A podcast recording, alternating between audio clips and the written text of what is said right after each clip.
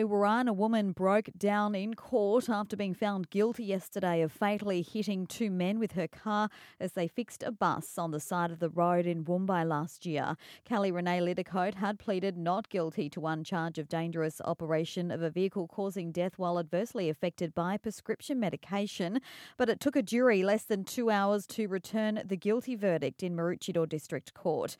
The 44 year old's BMW struck and killed Leighton Bartlett and Aaron Pitt while the pair worked on the broken down vehicle on Nambour Connection Road in April last year. Outside court, Aaron's grieving father, Rob, thanked their legal team and forensic police officers. And also the courage of all the witnesses to come forward. We, we just cannot thank them enough. Uh, all the families are extremely grateful. And uh, yeah, justice for our boys. Lidicote is expected to remain in custody until sentencing on December 11.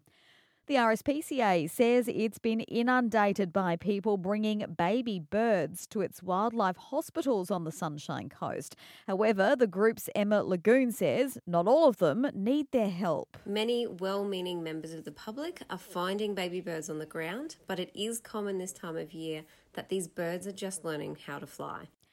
From today, the region is hosting the Cycle Sunshine Coast event, which runs over four days. The event bringing together the National Road Team Series, Gran Fondo riders, and the local community to ride and race roadways across Peachester, Yandina, Maroochydore, North Arm, and Eudlo.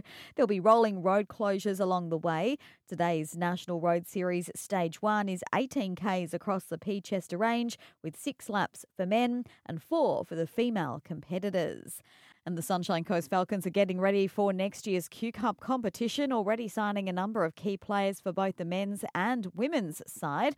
The Falcons' first ever BMD Open women's signing is former Jillaroo Annette Brander, while coach Brad Henderson has again signed on for the 2024 season.